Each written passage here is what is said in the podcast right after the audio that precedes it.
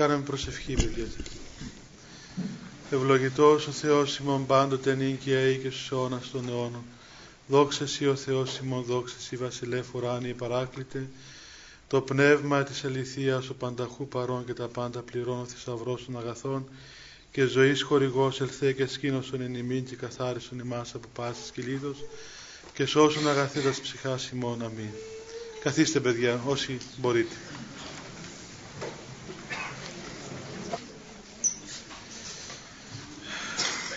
Ε, αν είναι δυνατόν εκεί που είστε κοντά στην πόρτα να πιο μέσα ώστε αυτοί που να έρχονται στη συνέχεια να μην μείνουν έξω και κρυώνουν να μπουν μέσα κι αυτοί. Χρόνια πολλά παιδιά, καλή χρονιά εύχομαι σε όλους. Ευλογημένος ο νέος χρόνος από το Θεό. Ε, απόψε έχουμε μια μεγάλη χαρά εδώ στην σύναξή μας αυτή. Έχουμε μαζί μας τον πατέρα Ιγνάτιο που είναι δίπλα μου. Είναι διπλή χαρά μας. Πρώτα γιατί ο πατήρ Ιγνάτιος είναι ε, αγαπητός μας αδερφός, αγιορείτης, ιερομόναχος από τη Μονή Σταυρονικήτα. Είμαστε μαζί στο Άγιον Όρος την, τα ίδια χρονολογίες. Ε, και δεύτερον, διότι ο πατήρ Ιγνάτιος έρχεται τώρα κατευθείαν από την Ινδία. Είναι ιεραπόστολος στην Ινδία και μόλις έφτασε πριν μια ώρα, πάτερ. Ούτε μια ώρα έφτασες. Έχει μισή ώρα που ήρθε με το αεροπλάνο από την Βομβάη. Θα μάθω κι εγώ την ιδέα τώρα. Νέα Δελχή, Καλκούτα, ξέρω πώς τα λένε, Βομβάη, Κύπρος. Πόση ώρα κάνετε πτήση; 10 ώρες. Μετά από 10 ώρες πτήση, μόλις έφτασε στο αεροδρόμιο, ήρθε κατευθείαν εδώ για να σας μιλήσει. Οπότε αν είναι και κουρασμένος άνθρωπος, να μην τον ταλαιπωρούμε άλλον, ε, νομίζω είναι πολύ σημαντικό να μας μιλήσει ο Πατήρ Ιγνάτιος για το τι γίνεται στην Ινδία, σε αυτή τη μακρινή χώρα, ε, και πώς εργάζεται ο ίδιος εκεί για την Ορθοδοξία, για τους αδελφούς μας που είναι εκεί, τι συμβαίνει σήμερα στην Ινδία με την Ορθόδοξη Εκκλησία και μετά νομίζω ο Πατέρα Ιγνάτη μπορείτε να δεχτείτε και ερωτήσεις αν θέλετε από τα παιδιά. Ε, συνήθως οι συνάξεις μας πάνε μια ώρα αλλά νομίζω θα έχει και περισσότερη, έχει χρόνο και για περισσότερα. Λοιπόν, ο λόγος σε εσάς για να ακούσουμε...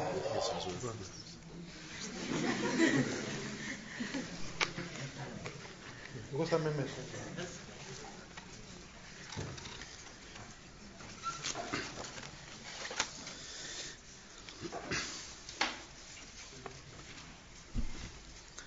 Σεβασμιότητες, σεβαστοί πατέρες, αγαπητοί αδελφοί,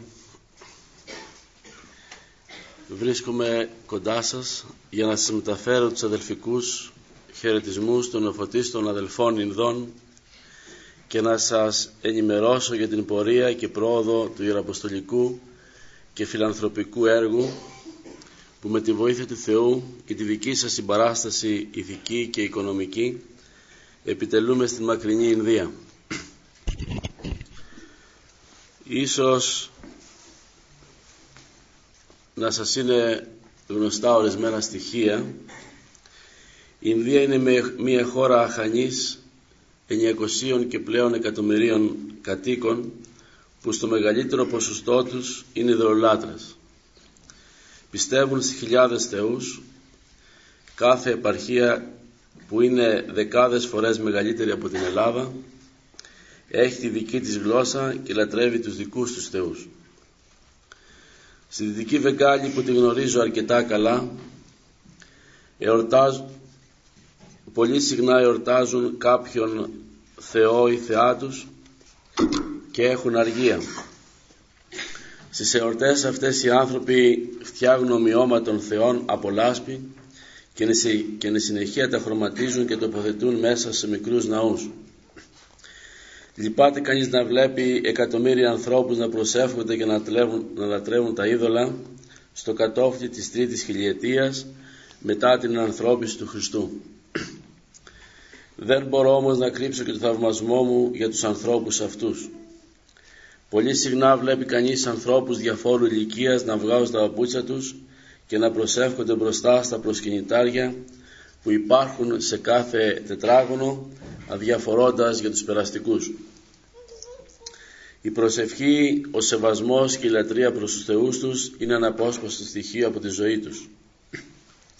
τα πάντα τα συσχετίζουν με τη θρησκεία τους. Παραδείγματο χάρη, πριν αρχίσουν την εργασία τους θα προσευχηθούν, πριν να ξεκινήσουν από το σπίτι τους θα κάνουν το ίδιο. Οι οδηγοί παντός τροχοφόρου πριν βάλουν μπροστά το αυτοκίνητό τους ανάβουν θυμίαμα και θυμιάζουν τις εικόνες τις οποίες στολίζουν κάθε μέρα με φρέσκα λουλούδια. Πολλοί από αυτούς καθώς περνούν από την εκκλησία μας μπαίνουν μέσα, ανάβουν κερί και γονατιστοί μπροστά στο προσκυνητάρι προσεύχονται για τα προβλήματά τους. Μερικοί από αυτούς ζητούν να εξομολογηθούν και να μου πούν το πρόβλημά τους για να τους κάνω προσευχή. Άλλοι πάλι βάζουν ένα μικρό χαρτί μέσα στο παγκάρι της εκκλησίας γράφοντας το όνομά τους για προσευχή. Πολύ συχνά έρχονται άνθρωποι να δουν την εκκλησία μας και ζητούν να τους μιλήσουμε για τον Χριστό και την Ορθοδοξία. Πολλά θα μπορούσα να αναφέρω γύρω από την ευλάβεια και τον ενδιαφέρον πολλών ανθρώπων για την εκκλησία μας. Παντού, σε κάθε μέρος και σε κάθε γωνιά, όχι μόνο της Ινδίας, αλλά όλου του κόσμου υπάρχουν ψυχές που είναι δεκτικές στο λόγο του Ευαγγελίου και διψούν να ακούσουν για την Ορθοδοξία αρκεί να υπάρχουν οι κατάλληλοι εργάτες για το έργο αυτό του Ευαγγελισμού των ψυχών διότι όπως λέγει και ο Απόστολος Παύλος πως δε πιστεύσουσιν ου κήκουσαν πως δε ακούσουσι χωρίς κηρύσσοντος πως δε κηρύξουσιν εάν μη αποσταλώσει η πνευματική χαρά μας δεν είναι άλλη από το να σπέρουμε το λόγο του Ευαγγελίου και να βλέπουμε νέες ψυχές να σπάζουν την Ορθοδοξία, να γίνονται παιδιά του Θεού κατά χάριν και κληρονόμοι της Βασιλείας του Θεού. Με τη βοήθεια του Θεού η Ιεραποστολή μας επεκτείνεται όλο και σε περισσότερα χωριά. Μέχρι σήμερα σε 38 χωριά έχει διαδοθεί ο λόγος του Ευαγγελίου και έχουν δημιουργηθεί εστίες Ορθοδόξων Χριστιανών. Μη φανταστείτε ότι ο αριθμός αυτός είναι σημαντικός. Δεν είναι τίποτε μπροστά στα εκατομμύρια των χωριών και των ανθρώπων που υπάρχουν στην αχανή αυτή χώρα.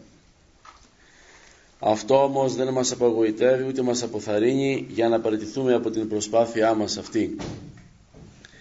Οι αριθμοί όσο μικροί κι αν είναι δεν μας φοβίζουν. Πιστεύουμε στο Ευαγγέλιο που διαβάζουμε, πιστεύουμε στον αρχηγό της ζωής, στο σωτήρα μας. Ακολουθούμε ταπεινά το παράδειγμά Του. Τον έχουμε οδηγό αλλά και πρότυπο στη ζωή μας, στον αγώνα μας, στην προσπάθειά μας, στους πειρασμούς, στις θλίψεις, στις πίκρες, στις δοκιμασίες και σε όλα τα, τα καλά και τα κακά που συναντούμε. Ο δρόμος της Αποστολής δεν είναι ανθόσπαρτος ούτε καριέρα στη ζωή μας. Είναι ένας γολγοθάς με ένα πλήθος καθημερινών σταυρών μικρών και μεγάλων. Οι κλιματολογικές συνθήκες είναι δύσκολες αφού δέκα μήνες το χρόνο η ζέστη είναι ανυπόφορη και η υγρασία φτάνει στα 95%. Οι εξορμήσεις οι εξορμήσεις μας στα χωριά είναι ολόκληρη περιπέτεια. Οι δρόμοι είναι σε αθλία κατάσταση με μεγάλες λακκούβες και το αυτοκίνητο πηγαίνει πάνω κάτω σαν τη βάρκα σε θαλοσταραχή. Επιπλέον παρεμβάλλονται και πολλά εμπόδια όπως ελεύθερα ζώα, ποδήλατα, κάρα, άνθρωποι, πεζοί μικροί και μεγάλοι, μεταφορείς, μικροπολιτές που δυσκολεύουν τη σύντομη μετακίνησή μας με αποτέλεσμα να τρέχουμε με 20 έως 30 χιλιόμετρα την ώρα. Πολλά από τα χωριά δεν είναι κοντά στο δρόμο και είμαστε αναγκασμένοι να πεζοπορήσουμε ως και μισή ώρα. Η διαδρομή γίνεται μέσα από χωριά με στενά μονοπάτια που δεν χωρούν να περάσουν δύο άνθρωποι, με αγελάδες δεμένες δεξιά και αριστερά με όλη την άσχημη μυρωδιά τους και δίπλα σε λίμνες με στάσιμο νερό. Σε αυτά τα στάσιμα νερά βλέπει κανείς χωρικούς διαφόρου ηλικίας και φίλου να πλένονται οι ίδιοι, να πλένουν σε γελάδες τους, τα οικιακά τους σκεύη, τα ρούχα τους και ό,τι άλλο μπορούν. Βλέποντας τις εικόνες αυτές το μυαλό μας τρέχει στα ευρωπαϊκά δεδομένα και στον πολιτισμό μας. Αν και φαινομενικά έχουμε δίκιο, στην ουσία έχουμε άδικο, διότι εμείς είμαστε οι λέγοντες και μη ποιούντες. Φτάνοντας στο χωριό που είναι ο προορισμός μας, σταματούμε μπροστά σε μια λασποκαλύβα με ένα χαμηλό υπόστηγο και με αχυρένια σκεπή. Σαν άλλη φάτνη της Βιθλεέμ εκεί θα γεννηθεί ο Χριστός. Εκεί θα φανεί το άστρο αυτό που θα φωτίσει τις ψυχές και θα τις βγάλει από το σκοτάδι της δουλατρίας. Εκεί θα σπαρεί ο λόγος του Θεού στις ψασμένες ψυχές που ως επιτοπλίστων έρχονται να ακούσουν για τον άγνωστο Θεό και μερικοί από περιέργεια να δουν εμάς τους ξένους, τους Ευρωπαίους που για πρώτη φορά φτάνουν στο χωριό τους. Η κατήχηση αρχίζει και όλοι την παρακολουθούν με πολύ ενδιαφέρον. Η ησυχία που κάνουν είναι αξιοθαύμαστη. Μόνο κάπου κάπου τη διακόπτει κανένα μικρό παιδί με το πλάμα του. Όση ώρα και να τους μιλάμε είναι ικανοί να μας παρακολουθούν. Στο τέλος αρχίζουν οι ερωτήσεις που δεν έχουν τελειωμό. Η ώρα έχει περάσει και πρέπει να συντομεύουμε. Η επιστροφή τη νύχτα έχει πάντα τις δυσκολίες της. Η οικοδέσποινα της καλύβας στο τέλος θα μας προσφέρει λίγα φρούτα ή αυγά βραστά ή γάλα από την αγελάδα της. Όσο φτωχικό και αν είναι το κέρασμά της, δεν μπορούμε να της το αρνηθούμε. Το ετοίμασε με πολύ προσοχή και αγάπη και μας έδωσε ό,τι καλύτερο είχε. Φεύγοντας ικανοποιημένοι ηθικά, διότι εκπληρώσαμε την εντολή του Θεού όσο μπορούσαμε καλύτερα, παίρνουμε το δρόμο της επιστροφής, προσευχόμενοι να φτάσουμε καλά, χωρίς, χωρίς κανένα πρόβλημα, στο Ιεραποστολικό Κέντρο στην Καλκούτα. Όταν πάλι πηγαίνουμε για Θεία Λειτουργία, ακολουθούμε το ίδιο δρομολόγιο, έχοντας μαζί μας όλα τα απαραίτητα ιερά σκεύη και πράγματα.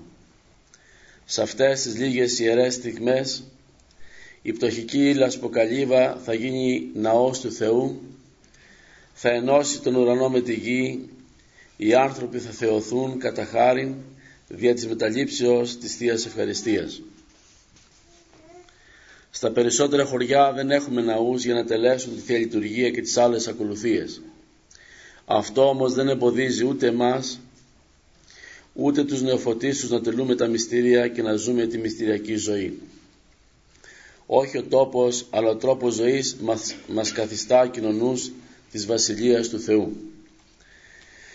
Με τη βοήθεια του Θεού σε δύο μεγάλα χωριά τελείωσαν δύο ναοί. Ο ένας στο χωριό Μποντόρ τιμάται από ονόματι του Αγίου Χαραλάμπους και ήδη λειτουργεί από πέρσι. Ο ναός αυτός είναι δωρεά μιας ευσεβούς οικογενείας από την Αυστραλία. Επίσης ένα άλλο χωριό στο χωριό Ακίνα και εκεί τελείωσε ο ναός του Αγίου Νεκταρίου και ένα χρόνο ακριβώς έχει τώρα που λειτουργεί. Οι δυσκολίες για την ενέγερση ενός ναού είναι πάρα πολλές. Ποτέ δεν μας δίδεται άδεια οικοδομής. Το κράτος καθότι Ινδουιστικό δεν θέλει το χριστιανισμό και απαγορεύει έμεσα την Ιεραποστολή, την ανέγερση ναών και κάθε δραστηριότητα χριστιανική, ακόμη και το φιλανθρωπικό έργο που προέρχεται από τους χριστιανούς. Το πώς κατορθώνουμε να φτιάξουμε αυτούς τους ναούς είναι ένα θαύμα. Μόνο με τη βοήθεια του Θεού και κατά θαυμαστό τρόπο. Αυτό είναι ένα σημείο παρηγορίας και ενθαρρύνσεως από το Θεό να συνεχίσουμε τον αγώνα και ότι θέλει ο Θεός να κηρυχθεί το Ευαγγελιό Του και η Ορθοδοξία στη χώρα αυτή. Πολλά προβλήματα αντιμετωπίζουμε από φανατικούς Ινδουιστάς και από πολιτικά κόμματα που αντίκειται στο χριστιανισμό. Εμένα προσωπικά με έχουν απειλήσει πολλές φορές και έχουν γράψει και στην, και στην εφημερίδα εναντίον μου. Δύο φορές έχω δώσει κατάθεση στην κεντρική αστυνομία της Καλκούτας. Άλλες εκδηλώσεις εναντίον των χριστιανών είναι οι εξής. Από πέρσι στη διπλανή περιοχή της Δυτικής Βεγγάλης που λέγεται Ορίσα μία ομάδα φανατικών Ινδουιστών έκαψε μέσα στο αυτοκίνητο έναν γιατρό, πάστορα με τα δύο παιδιά του που εργαζόταν εκεί για 30 χρόνια. Ένας γιατρός ο οποίος ήταν και πάστορας προτεστάτης εργαζόταν σε μια περιοχή μέσα στη ζούγκλα και οπωσδήποτε έκανε και κάτι στους ανθρώπους. Και ένα βράδυ οι Ινδουιστές, οι φανατικοί, μια ομάδα φανατικών Ινδουιστών, επειδή δεν μπορούσε να φύγει από το χωριό και να πάει στο σπίτι του σε ένα πλησιέστερο, όχι ξενοδοχείο, κατάλημα τέλος πάντων, βρήκαν ευκαιρία οι Ινδουιστές οι φανατιστικοί και τον έκαψαν μέσα στο κινητό του. Μετά από αυτό έκαψαν εκκλησίες, σπίτια χριστιανών, σκότωσαν δύο παιδιά και τελευταία έχουν σκοτώσει πέντε καθολικούς ιερείς. Γενικά στην Ινδία υπάρχει ένα αντιχριστιανικό πνεύμα, ένα μίσος εναντίον του Χριστού και της Εκκλησίας Του. Στο μέρος αυτό είμαστε έτοιμοι να αρχίσουμε καινούριο κλιμάκιο, κλιμάκιο ιεραποστολή και φιλανθρωπικό έργο. Την τελευταία όμως στιγμή καταλάβαμε τον κίνδυνο που διατρέχαμε και ματαιώσαμε την προσπάθεια αυτή.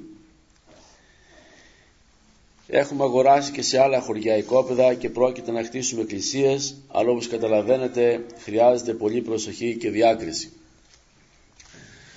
Τελευταία, πολλοί άνθρωποι προσέρχονται στην Ορθοδοξία μετά από πολύμηνη κατήχηση, την οποία έχουν αναλάβει οι ιερείς και 15 κατηχητές, οι οποίοι έχουν ατομέα ο καθένας με μερικά χωριά τα οποία επισκέπτονται να αλλάξει και κατηχούν τους ενδιαφερομένους και αυτούς που φαίνονται σταθεροί στην Ορθοδοξία. Οι στιγμές αυτές είναι πολύ συγκινητικές και ιερές συνάμα. Νέες ψυχές απαρνούν τα είδωλα και συντάσσονται με τον Χριστό. Βγαίνουν από το σκοτάδι της ειδωλατρίας και λούζονται με τη χάρη του Αγίου Πνεύματος. Γίνονται κατά χάρη παιδιά του Θεού και πολίτες της Βασιλείας του Ουρανού ξεφεύγουν από τα δίχτυα του σατανά και ελευθερώνονται από το προπατορικό αμάρτημα. Τι μεγάλες στιγμές αυτές του μυστηρίου του βαπτίσματος αναγεννώνται πνευματικά και γίνονται μέλη της Εκκλησίας του Χριστού. Χαρά γίνεται εν το ουρανό όχι επί ενία αμαρτωλό μετανοούντι αλλά για δεκάδες και εκατοντάδες ψυχές για τις οποίες ο Χριστός απέθανε. Αυτή είναι και η χαρά αυτή είναι η χαρά και η ηθική ικανοποίηση όλων μας. Να σώζονται ψυχές, να γεμίζει ο παράδεισος και να διάζει η κόλαση. Χαρακτηριστικές είναι οι περιπτώσεις μερικών ανθρώπων, κυρίως νέων, που διψούν να βαπτιστούν. Βλέπει κανείς την αγωνία και τη λαχτάρα τους πότε να βαπτιστούν, να γίνουν ορθόδοξοι χριστιανοί. Βεβαίως αυτό δεν είναι δικό τους αλλά δώρο της χάριτος του Θεού. Κάποιος γνωστός μου μου έλεγε ότι πήγαινε να προσευχηθεί σε ένα Ινδουιστικό ναό και μία δύναμη στον έσπρωνε προς την εκκλησία μας. Πολλοί είναι αυτοί που είναι τακτικοί στην εκκλησία μας και προσεύχονται αλλά για οικογενειακούς λόγους δεν μπορούν να βαφτιστούν. Η οικογένεια εκεί πέρα είναι δεμένη μεταξύ τους. Δεν, είναι, δεν υπάρχει αυτή η ελευθερία που υπάρχει στην Ελλάδα και εδώ πέρα. Τα παιδιά εξαρτώνται για πάρα πολλά χρόνια από τους γονείς. Γι' αυτό δεν υπάρχει ελευθερία να κάνει ο καθένας ό,τι θέλει και να ασπαστεί ε, όποια θρησκεία θέλει. Στον μεταφραστικό τομέα μέχρι τώρα έχουν μεταφραστεί αρκετά λειτουργικά βιβλία όπως οι Θείες Λειτουργίες του Αγίου Άντου Χριστόμου και του Μεγάλου Βασιλείου, ο Απόστολος, η Μεγάλη Εβδομάδα, το μικρό ευχολόγιο, οι ακολουθίες του βαπτίσματος, του γάμου, του ευχελαίου, η νεκρόσιμος, η κατήχηση, ένα προσευχητάριο, το την Ορθοδοξία, η πίστη μας, ο Άγιος Ιωάσαφ, η παράκληση με τους χαιρετισμούς, το μικρό και το μεγάλο απόδειπνο. Τώρα βρίσκονται στο τυπογραφείο το Ευαγγέλιο και ένα άλλο βιβλίο. Ήδη μεταφράζονται και άλλα πνευματικά βιβλία όλα αυτά δεν είναι και τόσο εύκολο να γίνουν όσο ακούγονται. Σε μια χώρα όπου η επίσημη θρησκεία είναι ο Ινδουισμός και με ένα μικρότερο ποσοστό μουσουλμάνων, οι χριστιανοί μόλις και μεταβίας καλύπτουν το 1%. Η δε Ορθοδοξία είναι άγνωστη ακόμη και στις άλλες χριστιανικές ομολογίες, γι' αυτό οι μεταφράσεις Ορθοδόξων βιβλίων είναι πολύ δύσκολες, επειδή δεν υπάρχουν οι κατάλληλα κατηρτισμένοι άνθρωποι για αυτή τη σοβαρή και λεπτή εργασία. Παρ' όλα αυτά η Εκκλησία μας φρόντισε να μεταφραστούν τα απαραίτητα βιβλία για να μπορούν να παρακολουθούν τις ακολουθίες οι χριστιανοί μας. αλλά όσο κι αν εμείς βιαζόμαστε να κάνουμε κάτι περισσότερο όχι μόνο στο μεταφραστικό τομέα αλλά και στους άλλους τομείς αυτό συνήθως δεν είναι δυνατόν διότι η ρυθμή των ανθρώπων στη χώρα αυτή είναι πολύ αργή. Εδώ χρειάζεται μεγάλη υπομονή σε όλες τις δουλειές. Υπομονής χρειαν έχουμε που λέει και ο Απόστολος Παύλος. Έχουμε μεγάλη ανάγκη από θεολόγους, γι' αυτό η Ιεραποστολή έχει στείλει δύο, για θεολογικές σπουδές δύο νέους, έναν στην Ελλάδα και έναν στην Αμερική. Ελπίζουμε όταν θα επιστρέψουν να βοηθήσουν την Εκκλησία μας να διδάξουν σωστά την Ορθοδοξία εφόσον ομιλούν την τοπική γλώσσα και να κάνουν μεταφράσεις λειτουργικών και πνευματικών βιβλίων. Για την καλύτερη κατάρτιση των κληρικών και των κατηχητών κάθε μήνα κάνουμε διήμερο σεμινάριο στο οποίο διδάσκουν Έλληνες και Αμερικανοί που έρχονται για να βοηθήσουν εθελοντικά στην Ιεραποστολή. Μία φορά όμως το χρόνο κάθε Σεπτέμβριο μία ομάδα από πέντε άτομα με επικεφαλής έναν ιερέα έρχονται από το Ορθόδοξο Χριστιανικό Ιεραποστολικό Κέντρο OCMC όπως λέγεται στην Αμερική και διδάσκουν για τρεις εβδομάδες. Οι πιστοί χωρισμένοι σε τρία γκρουπ από 100 άτομα το κάθε γκρουπ παρακολουθούν το σεμινάριο για μία εβδομάδα. Πολλές φορές μέσα στην ομάδα των εθελοντών υπάρχουν και γιατροί και νοσηλεύτριες που παράλληλα με την κατήχηση προσφέρουν τις υπηρεσίες στους ασθενείς, τους εξετάζουν και δίδουν τα κατάλληλα φάρμακα δωρεάν. Η Ιεραποστολή είναι νεοσύστατη και εκτός των άλλων αναγκών της στερείται και ορθόδοξη εκκλησιαστική σχολής, οπότε προσπαθούμε να αναπληρώσουμε εν μέρη την έλλειψη αυτή με τη συγνή διοργάνωση σεμιναρίων. Ένας άλλος τομέας των δραστηριοτήτων μας είναι ο φιλανθρωπικός. Ως γνωστόν από το 1993 έχουμε ιδρύσει φιλανθρωπικό οργανισμό στο όνομα της Ορδόξου Εκκλησίας μας. Σκοπός του οργανισμού αυτού είναι η δημιουργία διαφόρων ιδρυμάτων και άλλες φιλανθρωπικές δραστηριότητες για την ανακούφιση του πόνου των πτωχών, των χειρών, των ορφανών, των αρρώστων, των αναπήρων και πολλών άλλων εμπεριστάτων αδελφών μας. Δεν είναι εύκολο να κλείσει κανείς τα μάτια του και τα αυτιά του και να φημώσει τη συνείδησή του μπροστά στο δράμα των ανθρώπων αυτών που η ζωή τους έχει καταλήξει να μην έχει καμία αξία στα μάτια των άλλων ανθρώπων και των πολιτικών αρχών. Ωστόσο στα μάτια του Θεού κάθε ψυχή έχει τη δική της ατίμητη αξία γιατί κάθε άνθρωπος είναι εικόνα του Θεού και πλάσμα των χειρών Του. Η εικόνα που αντικρίζει κανείς περπατώντας στους δρόμους και στα σοκάκια της Καλκούτας είναι τραγική. Παντού υπάρχουν φτωχογειτονιές και οι άνθρωποι στριμωγμένοι χωρίς να ξεχωρίζει η μία οικογένεια από την άλλη.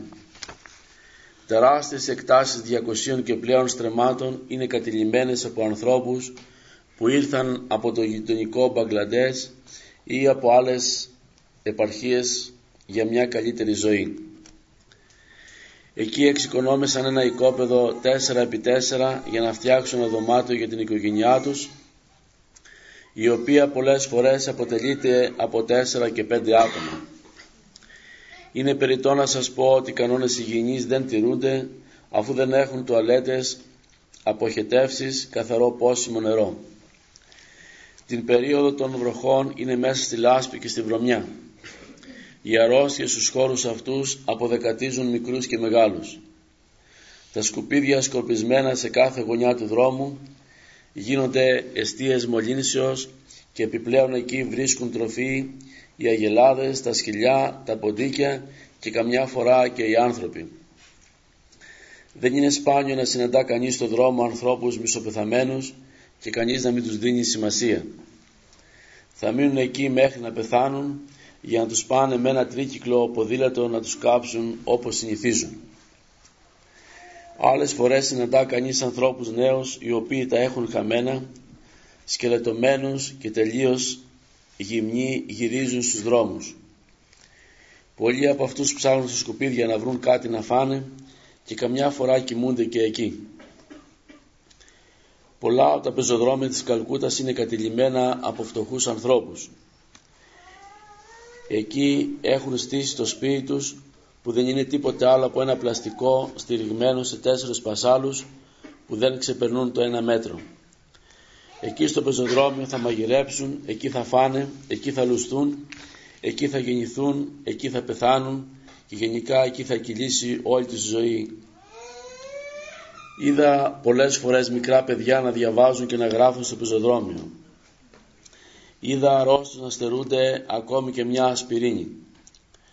Ό,τι είναι για μας φυσικό είναι για αυτούς ακατόρθωτο.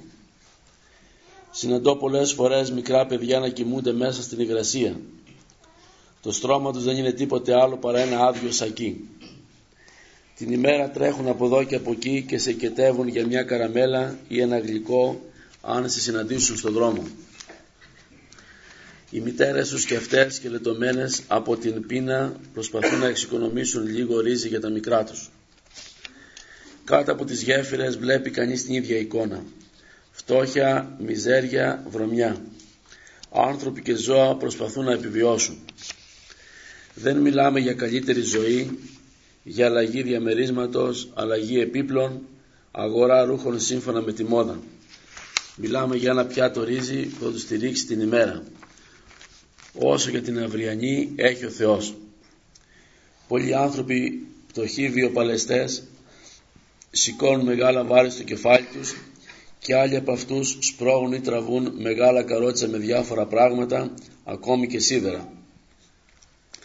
Τη δουλειά που κάνουν εδώ τα αυτοκίνητα την κάνουν εκεί οι άνθρωποι. Πολλά θα είχα να πω πάνω στο θέμα αυτό, αλλά νομίζω από τα λίγα που προανέφερα θα καταλάβετε την κατάσταση που επικρατεί. Πώς λοιπόν να μείνουμε απαθείς μπροστά στο δράμα των ανθρώπων αυτών των αδελφών μας, Μήπως και αυτοί δεν είναι εικόνες του Θεού; Μήπως δεν ήρθε και για αυτούς ο Χριστός στον κόσμο; Μήπως το πρόσωπό τους δεν πρέπει να βλέπουμε τον ίδιο τον Χριστό; Μήπως δεν είμαστε στη θέση του πλουσίου της παραβολής και αυτού του Λαζάρου; Ή επειδή δεν είμαστε εκατομμυριούχοι βρίσκουμε δικαιολογία να αναπαυόμαστε; Όλα αυτά πρέπει να μας προβληματίζουν και να μας ελέγχουν και μάλιστα περισσότερο εμάς που βρισκόμαστε εκεί και, να, και τα συναντούμε κάθε μέρα. Είναι λυπηρό να βλέπει κανείς ανθρώπους φτωχούς που πάσχουν από αρρώστιες που θεραπεύονται πολύ εύκολα και να μην μπορούν να πάνε στο γιατρό ή να μην έχουν τη δυνατότητα να αγοράσουν τα φάρμακα και να ταλαιπωρούνται. Ίσως αυτό εμείς να μην μπορούμε να το καταλάβουμε επειδή δεν έχουμε ποτέ βρεθεί στη θέση αυτών των ταλαιπωρημένων ανθρώπων.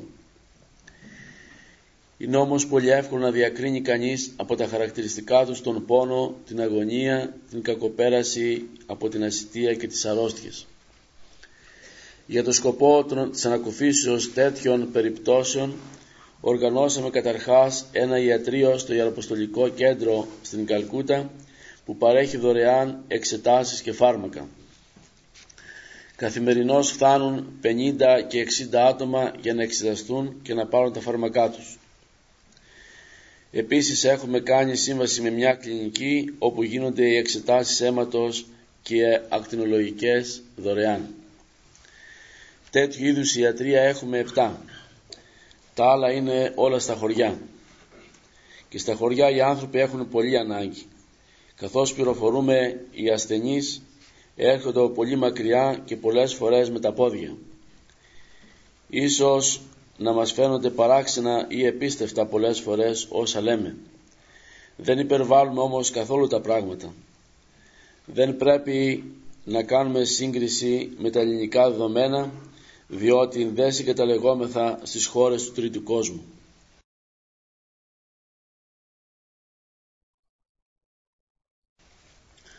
Ο πολιτισμός και η ευημερία είναι άγνωστα για την πλειονότητα του λαού. Εμείς ζούμε στο δικό, μας, στο δικό μας κόσμο και αυτοί στο δικό τους. Εμείς σαν ευρωπαϊκός λαός δεν στερούμεθα τίποτε και διαθέτουμε τα πάντα. Οι άνθρωποι αυτοί ζουν στην εποχή που οργώνουν τα χωράφια τους με τα βόδια και θερίζουν με το δρεπάνι. Τα χωριά τους μακριά από τον κεντρικό δρόμο, κρυμμένα μέσα στα δάση, χρειάζονται μία και μία μισή ώρα πεζοπορίας για να φτάσουν στα σπίτια τους. Μέσα στο υλικό σκοτάδι, χωρίς ρεύμα, προσπαθούν να δουν με ένα λιγνάδι.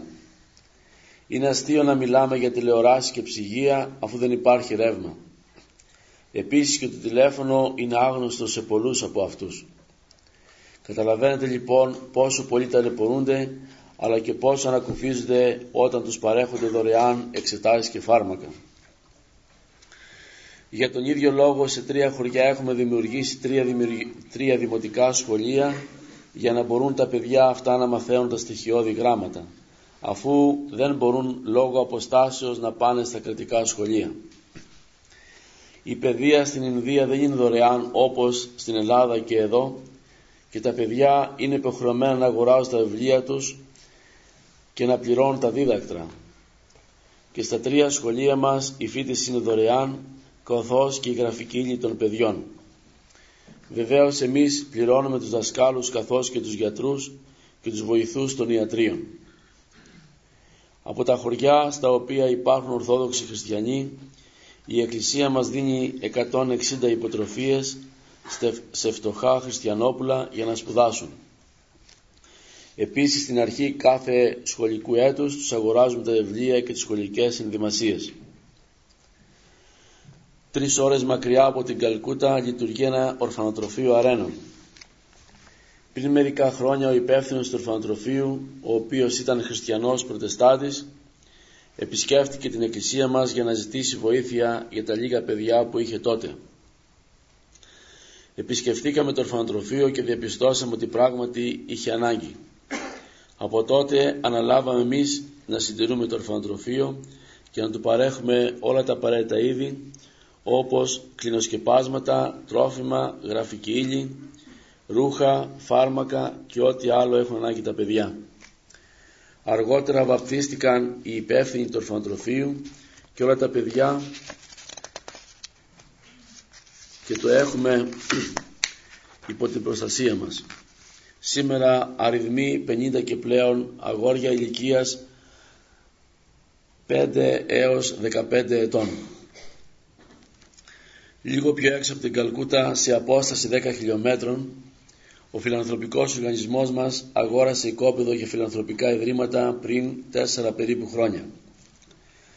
Πριν από δύο χρόνια αρχίσαμε την κατασκευή ενός μεγάλου ορφανοτροφείου θηλαίων, χωρητικότητος 200 και πλέον κοριτσών. Τα κορίτσα στη χώρα αυτή δεν έχουν ίσα δικαιώματα με τα αγόρια, φαινομενικά ναι, αλλά στην ουσία όχι. Πάρα πολλά κορίτσα ξενοδουλεύουν από μικρά και όταν μεγαλώσουν παίρνουν τον άσχημο δρόμο. Η φτώχεια πολλές φορές οδηγεί τους ανθρώπους μικρούς και μεγάλους σε πολλές αμαρτίες. Ο κατήφορος είναι πάοτε ο εύκολος δρόμος.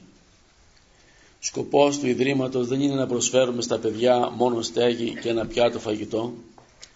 Σκοπός μας είναι να τα, να τα διαπαιδαγωγήσουμε σωστά, να τους δώσουμε τα πνευματικά εφόδια για τον αγώνα της ζωής και μία σωστή αγωγή με χριστιανικές αρχές για να γίνουν χρήσιμοι άνθρωποι στην κοινωνία και να κάνουν και αυτά επιτυχημένες οικογένειες. Αυτός είναι ο απότερος σκοπός μας. Ήδη το ορφανοτροφείο τελείωσε και ένα χρόνο τώρα λειτουργεί κανονικά. Έχει 85 ορφανά κορίτσα ηλικίας από 4 έως 12 ετών. Μέσα στον ίδιο χώρο κατασκευάσαμε και μία μεγάλη εκκλησία για να μπορούν τα παιδιά αυτά να προσεύχονται πρωί και βράδυ όπως συνηθίζουν στην Ινδία. Ήδη η εκκλησία έχει τελειώσει και με τη βοήθεια του Θεού στις 3 Φεβρουαρίου θα κάνουμε τα εγγένεια. Επίσης στον ίδιο χώρο θα φτιάξουμε ένα τεχνικό σχολείο για να μπορούν τα παιδιά να μαθαίνουν κάποια τέχνη. Όσα φυσικά από αυτά θα θελήσουν να προχωρήσουν στο σχολείο θα συνεχίζουν μέχρι το πανεπιστήμιο. Μερικά όμως από αυτά που δεν θα μπορούν να πάνε στο σχολείο θα, τα, θα μάθουν κάποια τέχνη όπως είπα προηγουμένως να μπορούν και αυτά να ζήσουν αργότερα όπως ραπτική και έτοιμα, ζωγραφική και ό,τι άλλο θα, θα είναι το χάρισμά τους. Παράλληλα με όσα αναφέραμε παραπάνω θέλουμε τα παιδιά αυτά να μαθαίνουν κάποια τέχνη διότι στην Ινδία υπάρχει μεγάλη ενεργεία και ένα μεγάλο ποσοστό ούτε γράμματα ξέρει αλλά ούτε και κάποια δουλειά μπορεί να κάνει για να μπορεί να ζήσει. Γι' αυτό εμείς θα τους μάθουμε κάτι για να μπορούν αργότερα να ζουν άνετα. Στον ίδιο χώρο που φτιάξαμε το ορφανοτροφείο κατασκευάστηκε και ένα άλλο κτίριο μικρότερο που στεγάζει ιατρείο, οδοντιατρείο, γραφεία, χώρο αναμονής, ένα παρεκκλήσιο επωνόμε του Αγίου Νικολάου του Πλανά και μερικά δωμάτια για τους εκάστοτε εθελοντές που θα προσφέρουν τις υπηρεσίες τους στο ορφανοτροφείο. Όπως αναφέραμε παραπάνω, η περιοχή αυτή στερείται ιατρίου και πολύ περισσότερο οδοντιατρίου. Τα οδοντιατρία είναι πολύ σπάνια εκτός πόλεως και γι' αυτό ελπίζουμε ότι και τα δύο αυτά θα φανούν πολύ χρήσιμα στην ανακούφιση των πτωχών που δεν έχουν δυνατότητα να πάνε στους γιατρούς της πόλεως. Ήδη και τα δύο αυτά λειτουργούν κανονικά. Η Καλκούτα που είναι η πρωτεύουσα της επαρχίας της Δικής Βεγγάλης έχει πληθυσμό πάνω από 12 εκατομμύρια κατοίκους. Ένα μεγάλο ποσοστό του πληθυσμού κατοικεί σε καταβλισμούς. Τέτοιου είδους καταβλισμοί υπάρχουν πάρα πολλοί σε αυτή τη μεγαλούπολη και οι συνθήκες διαβιώσεως είναι άθλιες. Ακόμη περισσότερο είναι για τις χιλιάδες οικογένειες που ζουν στα πεζοδρόμια. Αυτό που αντιλαμβάνεται κανείς είναι ότι δεν τηρούνται οι κανόνες υγιεινής λόγω λήψεως αποχωρητηρίων και καθαρού ποσίμου ύδατος. Για τον λόγο αυτό φτιάξαμε και φτιάχνουμε στους καταβλισμούς αυτούς τουαλέτες για να μπορούν να εξυπηρετούνται. Επίσης κάνουμε και κάναμε και τέσσερις γεωτρήσεις σε διαφορετικά μέρη για να έχουν καθαρό πόσιμο νερό. Για να καταλάβετε τι συμβαίνει στις περιοχές αυτές ε, ο Δήμος δεν έχει βρύσεις όπως έχει εδώ πέρα αλλά έχει μερικές κεντρικές βρύσεις στα πεζοδρόμια και όλος αυτός ο κόσμος οι χιλιάδες άνθρωποι μαζεύονται στα πεζοδρόμια σε αυτές τις κεντρικές βρύσεις που υπάρχουν και λούζονται εκεί πέρα και παίρνουν νερό και όλες τις ανάγκες τους κάνουν εκεί πέρα. Γι' αυτό σε αυτές τις περιπτώσεις ό,τι μπορούμε να βοηθήσουμε βοηθούμε τους ανθρώπους αυτούς ανοίγοντας γεωτρήσεις και έχουμε ανοίξει σε πολλά χωριά και σε πολλά σχολεία γεωτρήσεις για να μπορούν τα παιδιά και οι άνθρωποι να πίνουν καθαρό πόσιμο νερό. Όπως προανέφερα προηγουμένως, στα χωριά ειδικά υπάρχουν πολλές λίμνες με στάσιμο νερό και βλέπει κανείς ανθρώπους εκεί πέρα να πλένονται, εκεί πέρα να πλένουν τα ρούχα τους, τα πιάτα τους, όχι τα πιάτα, τα κατσαρολικά τους που έχουν γιατί πιάτα δεν χρησιμοποιούν αυτοί, να πλένουν σε αγελάδες τους και πολλές φορές χρησιμοποιούν τις ίδιες λίμνες για τουαλέτες. Καταλαβαίνετε λοιπόν τι γίνεται από δυσεντερίες και από άλλα μικρόβια που προέρχονται από το στάσιμο νερό.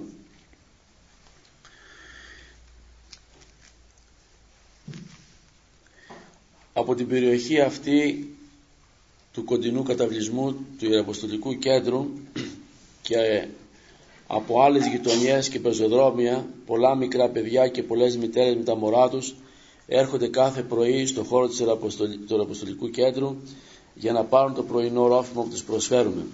Δηλαδή ένα ποτήρι γάλα και μερικά μπισκότα. Δύο φορές τη βδομάδα τους δίνουμε και βιταμίνες.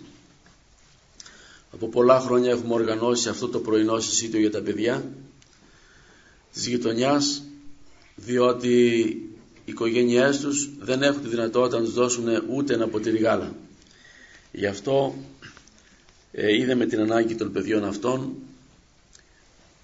που οι κοιλιές τους είναι πρισμένες όχι από ε, πολυφαγία όπως είμαστε εμείς αλλά από αβιταμίνωση και έχουν σκουλίκια στις κοιλιές τους και είναι πρισμένες οι κοιλιές τους. Και κάθε εβδομάδα τους δίνουμε δύο φορές βιταμίνες και κάθε πρωί ένα ποτήρι γάλα και μερικά μπισκότα. Από πολύ νωρίς έρχονται όλα τα μικρά παιδιά διαφόρου ηλικίας και μερικοί μεγάλοι ακόμη, 250 περίπου, περιμένουν έξω από την πόρτα της Αποστολής για να πιούν το πρωινό τους. Μητέρες που κρατούν στο ένα χέρι ένα κατσαρόλι και στο άλλο το μικρό παιδί τους, αδύνατες, καχεκτικές, ταλαιπωρημένες από τη ζωή, με τον πόνο ζωγραφισμένο στο πρόσωπό τους, με κουρελιασμένα ρούχα, περιμένουν καρτερικά. Δεν έχουν δώσει στα παιδιά τους ούτε ένα ποτήρι γάλα. Τόση είναι η φτώχεια τους. Αυτό το ποτήρι γάλα είναι πολυτέλεια θα λέγαμε για αυτά τα παιδιά που ζουν μέσα στη φτώχεια και έχουν στερηθεί τα πάντα ακόμη και μια καραμέλα. Παίρνοντας αυτό το απλό ρόφημα φεύγουν ευχαριστημένα και χαρούμενα διότι χόρτασαν την πείνα τους την ημέρα αυτή. Περπατώντας κανείς στους δρόμους και στα στενά της Καλκούτας πολύ συχνά συναντά κανείς εικόνες αθλιότητος και μιζέριας. Εκατομμύρια άνθρωποι μικροί και μεγάλοι υποσυτίζονται προσπαθώντας να ξεγελάσουν την πείνα τους με λίγο ρύζι νερόβραστο ή και πολλές φορές μένοντας τελείως νηστικοί. Αυτό δεν είναι υπερβολή, μην το θεωρήσετε ότι υπερβάλλω τα πράγματα. Έχω συναντήσει πολλούς ανθρώπους και τους έχω ρωτήσει έτσι φιλικά τι φάγανε το βράδυ και μου είπαν τίποτα. Γι' αυτό μην τα θεωρήσετε υπερβολικά αυτά που λέω. Αυτά είναι πολύ πολύ λίγα από, από την πραγματικότητα. Θέλοντας να βοηθήσουμε όσο μπορούμε εντός των δυνατοτήτων μας λίγους από αυτούς τους ανθρώπους σκεφτήκαμε να τους μοιράζουμε μερικά τρόφιμα κάθε εβδομάδα εν γνώση μας ότι ένας οργανισμός όσο μεγάλος κι αν είναι δεν είναι δυνατόν να χορτάσει τόσα εκατομμύρια που πεινάνε. Στην αρχή ξεκινήσαμε βοηθώντας μερικές οικογένειες ή μεμονωμένα άτομα. Από τη γειτονιά μας και τώρα έχουμε φτάσει στους χιλίους. Κάθε Δευτέρα όλοι αυτοί οι άνθρωποι έρχονται στο Αποστολικό Κέντρο και παίρνουν τα τρόφιμα που είναι απαραίτητα για μια οικογένεια. Δηλαδή δύο κιλά ρύζι, αλεύρι, φακές, λάδι, αλάτι, μακαρόνια, σπίρτα, σαπούνι, ε, ζάχαρη κλπ. Κάθε εβδομάδα παίρνουν έξι είδη, είδη τροφίμων και την επομένη φορά διαφορετικά. Όλοι αυτοί οι άνθρωποι προέρχονται από διάφορες περιοχές, δηλαδή εκτός από τις γειτονικές στο Ιεραποστολικό Κέντρο, πολλοί έρχονται από πολύ μακριά, μακρινά χωριά. Μερικοί, όπως γνωρίζω, έρχονται από απόσταση 2 έως 3 ωρών με το τρένο, που θα πρέπει να είναι οπωσδήποτε 70 με 80 χιλιόμετρα. Θα θέλαμε να βοηθήσουμε όλον αυτόν τον κόσμο που μας οικετεύει κάθε, κάθε πρωί, περιμένοντας έξω από την πύλη της Ιεραποστολής τυφλοί, ανάπηροι, άρρωστοι, γέροντες, πάμπτωχοι, ρακένδυτοι άνθρωποι και πλήθος άλλων ιδεών περιμένουν με υπομονή πολλές ώρες. Ας ευχηθούμε ο Θεός να μας βοηθήσει να ανακουφίσουμε όσο δυνατόν περισσότερο κόσμο. Ήδη ο οργανισμός μας έχει γίνει γνωστός σε αρκετό κόσμο εντός και εκτός της Καλκούτας. Άνθρωποι πολύ μακριά έρχονται να ζητήσουν τη βοήθειά μας για πολλά προβλήματα που τους απασχολούν. Μεταξύ αυτών συνηθισμένο είναι και το πρόβλημα της κατοικίας.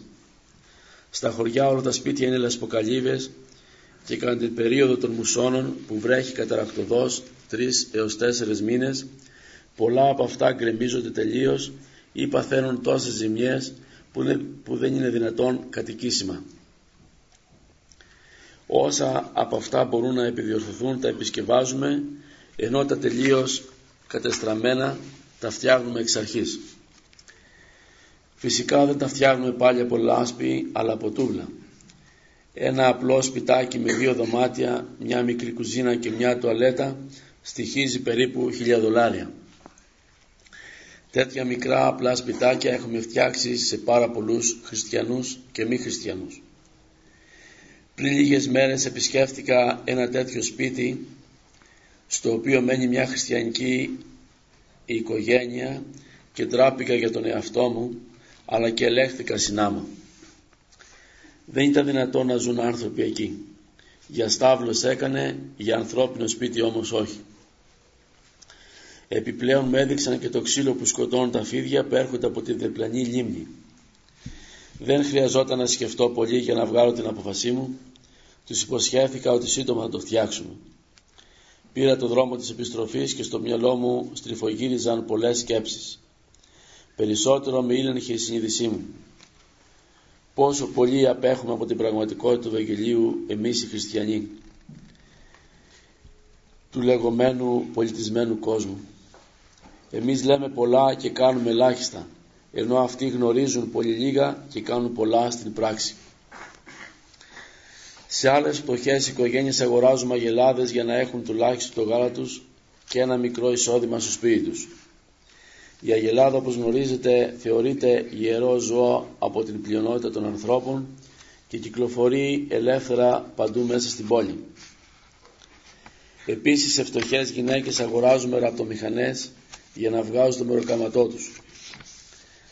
Στην Καλκούτα και γενικά στην Ινδία υπάρχουν πάρα πολλοί ανάπηροι με αναπηρίες που σπάνια συναντάμε στην Ελλάδα και εδώ. Άνθρωποι χωρίς πόδια να σέρνονται κυριολεκτικά στο έδαφος φορώντας στα χέρια τους σαγιονάρες και στα γόνατά τους σαμπρέλες αυτοκινήτου για να μην πληγώνονται.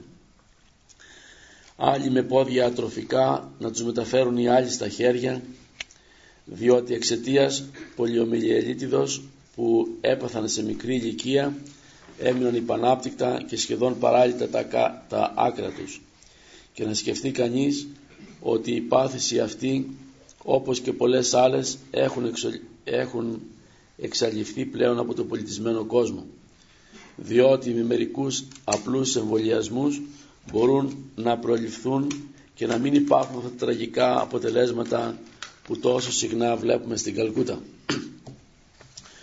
Ποιος όμως να ενδιαφερθεί για αυτά τα εκατομμύρια παιδιά των δρόμων να τους δώσει ένα απλό εμβόλιο τη στιγμή που δεν έχουν ούτε τα εντελώς αναγκαία προς το ζήν; Άλλοι πάλι είναι τόσο πολύ κυρτωμένοι που το πρόσωπό τους απέχει μόλις 80 εκατοστά από τη γη. Είδα κάποτε μια μεγάλη κοπέλα τόσο πολύ κυρτωμένη που περπατούσε με τα τέσσερα και δεν μπορούσε να σηκώσει το κεφάλι να με δει. Θα μπορούσα να σας παραδειγμίσω εκατοντάδες τέτοιες αναπηρίες οι οποίες θα μπορούσαν να αποφευχθούν αν είχαν τη δυνατότητα οι ασθενείς να πάνε στο νοσοκομείο για να θεραπευθούν ώστε να μην φτάνουν ως την αναπηρία. Όταν όμως αυτοί οι άνθρωποι μένουν στο πεζοδρόμιο ή σε λασποκαλύβα πού να βρουν τα, τα λίγα χρήματα για τον γιατρό ή το νοσοκομείο;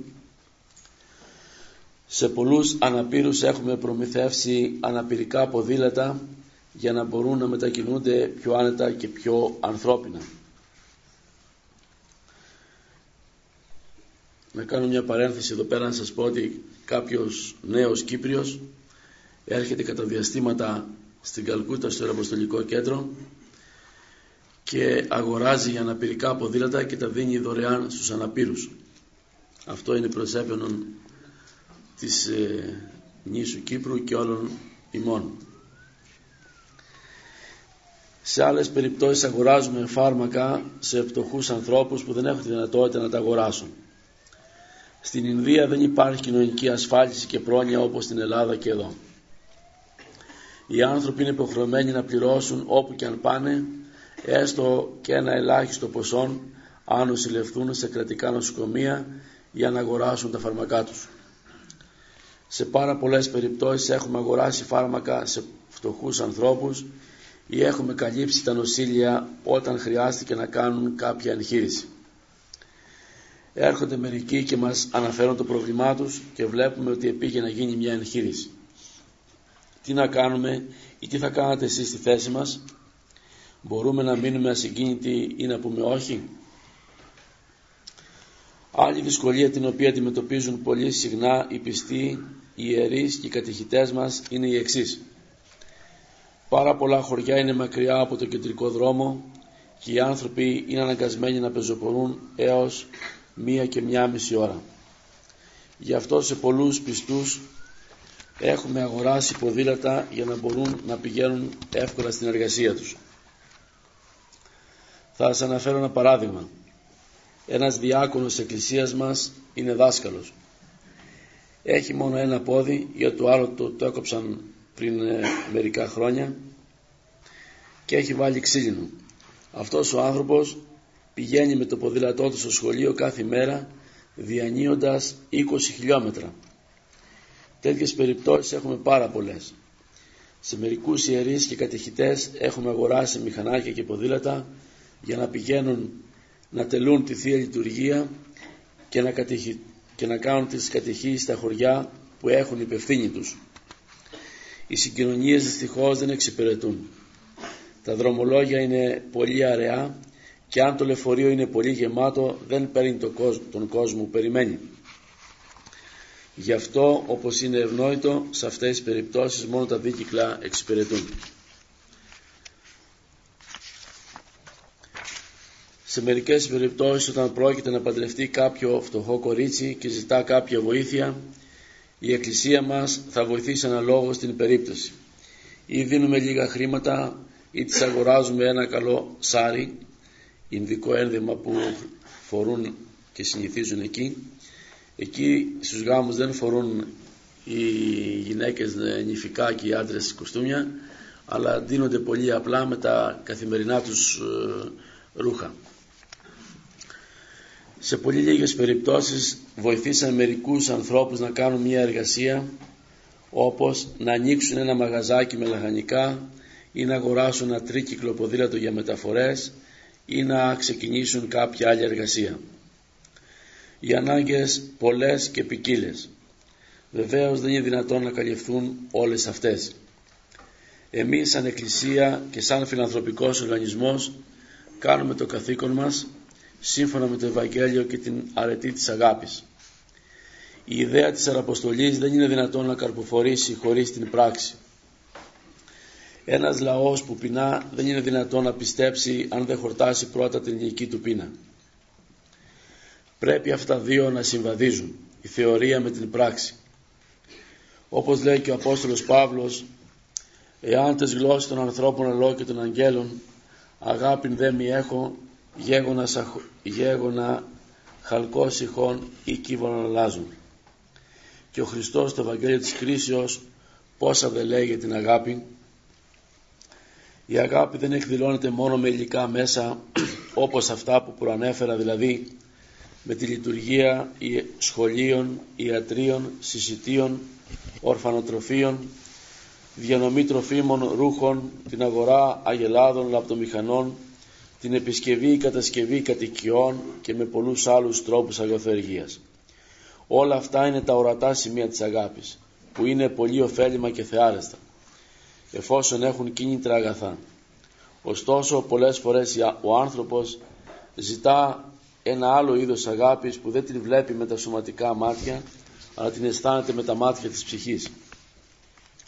Ο πονεμένος άνθρωπος ζητά κάπου να ακουμπήσει, να πει το πόνο του, να εμπιστευτεί το πρόβλημά του σε κάποιον. Και αυτός δεν είναι άλλος από την Εκκλησία. Πολλοί άνθρωποι, όχι μόνο χριστιανοί, αλλά και Ινδουιστές, έρχονται στην Εκκλησία γιατί την εμπιστεύονται και γνωρίζουν ότι θα βρουν ηθική και ηλική ανταπόκριση στο πρόβλημά τους. Και η Εκκλησία σαν φιλόστορη και μητέρα αγκαλιάζει τα παιδιά της και προσπαθεί όσο μπορεί να τα αναπαύσει. Δεν έχουμε πάοτε δυνατότητα να λύσουμε τα προβλήματα, μπορούμε όμως να εφαρμόσουμε το του Αποστόλου Παύλου που λέει «κλαίει με τα χειρόντων και χέρι με τα χειρόντων». Η συμμετοχή μας στον πόνο του άλλου είναι ένδειξη αγάπης. Με πάρα πολλούς τρόπους μπορεί κανείς να εκδηλώσει την αρετή αυτή.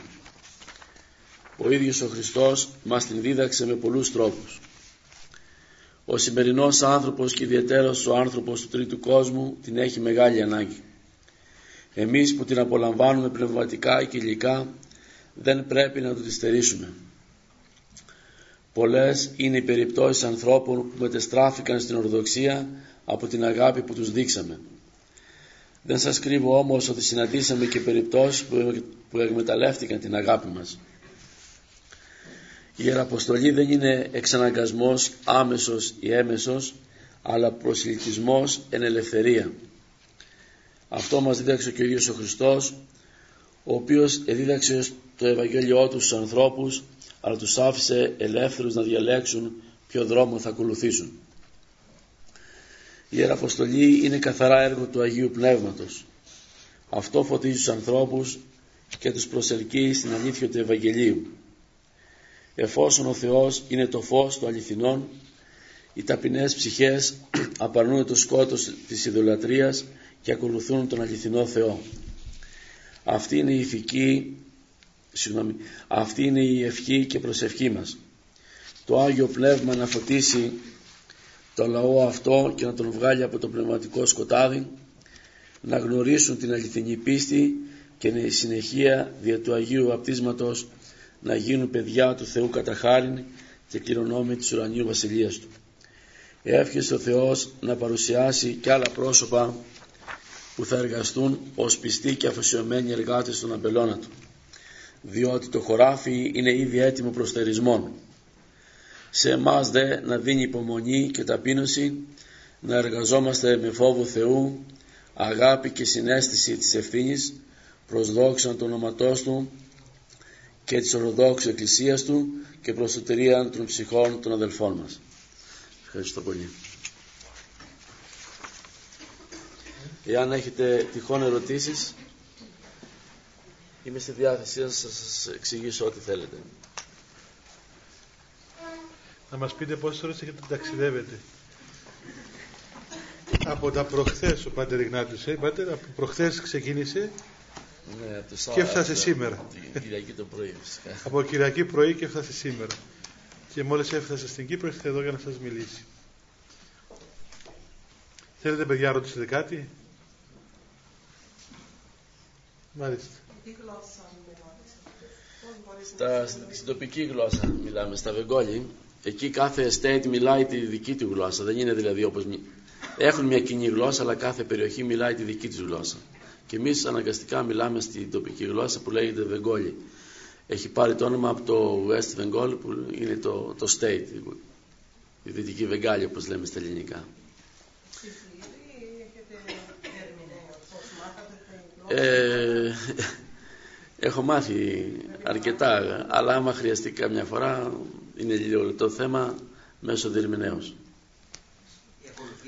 Οι ακολουθίες επίσης στα, στην τοπική γλώσσα. Έχουμε μεταφράσει αρκετά βιβλία όπως σας διάβασα προηγουμένως και λειτουργικά και πνευματικά και όλες τις ακολουθήσεις κάνουμε στην τοπική γλώσσα.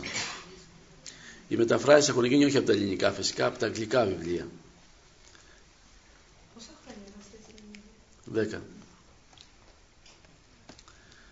Ε, πώς μπορούμε να βοηθήσουμε. Ε, θα συνοηθείτε με το, τους πατέρες εδώ πέρα.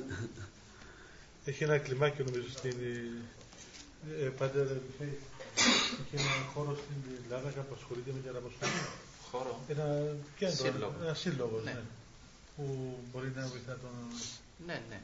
Υπάρχει Παγκύπριο Σύλλογος Εξωτερικής Ιεραποστολής. Άγιος Κοσμάς ο Εντολό. Ναι, θα το ακούσουμε. Υπάρχει ο Παγκύπριος Σύλλογος Εξωτερικής Ιεραποστολής Άγιος Κοσμάς ο Εντολό. και έχει έδρα στη Λάρνακα. 637-419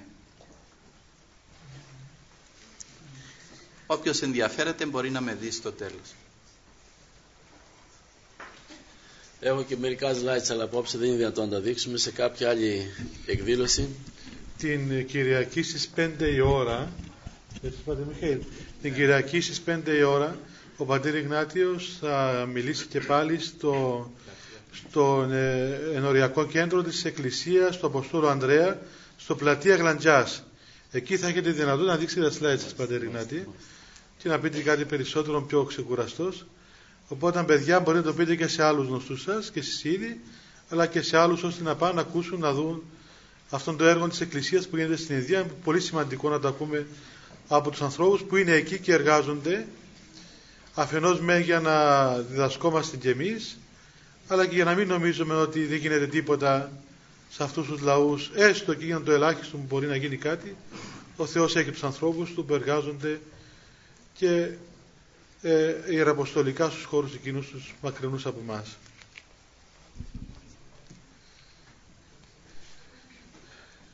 Ε, οπότε αν θέλετε οτιδήποτε την Κυριακή μπορείτε να ξανασυναντήσετε τον πατέρα Ιγνάτιο στη Λευκοσία στο πλατεία Γλαντζάς. Έχετε άλλη ομιλία στη Λευκοσία; Δεν ξέρω πότε ξέρει. Πού, πού είναι πάτε, να το πούμε, να τα πούμε στα παιδιά. Στην Αγία Βαρβάρα στο Καϊμακλή. Τι Α- μέρα, Αύριο το απόγευμα. ώρα, Ε, δεν το έχω τώρα μαζί. δεν πειράζει. λοιπόν, αύριο το απόγευμα στο Καμακλία Γραντζάς, η μέρα, αύριο τι μέρα είναι; Τι είπατε, αύριο τρίτη.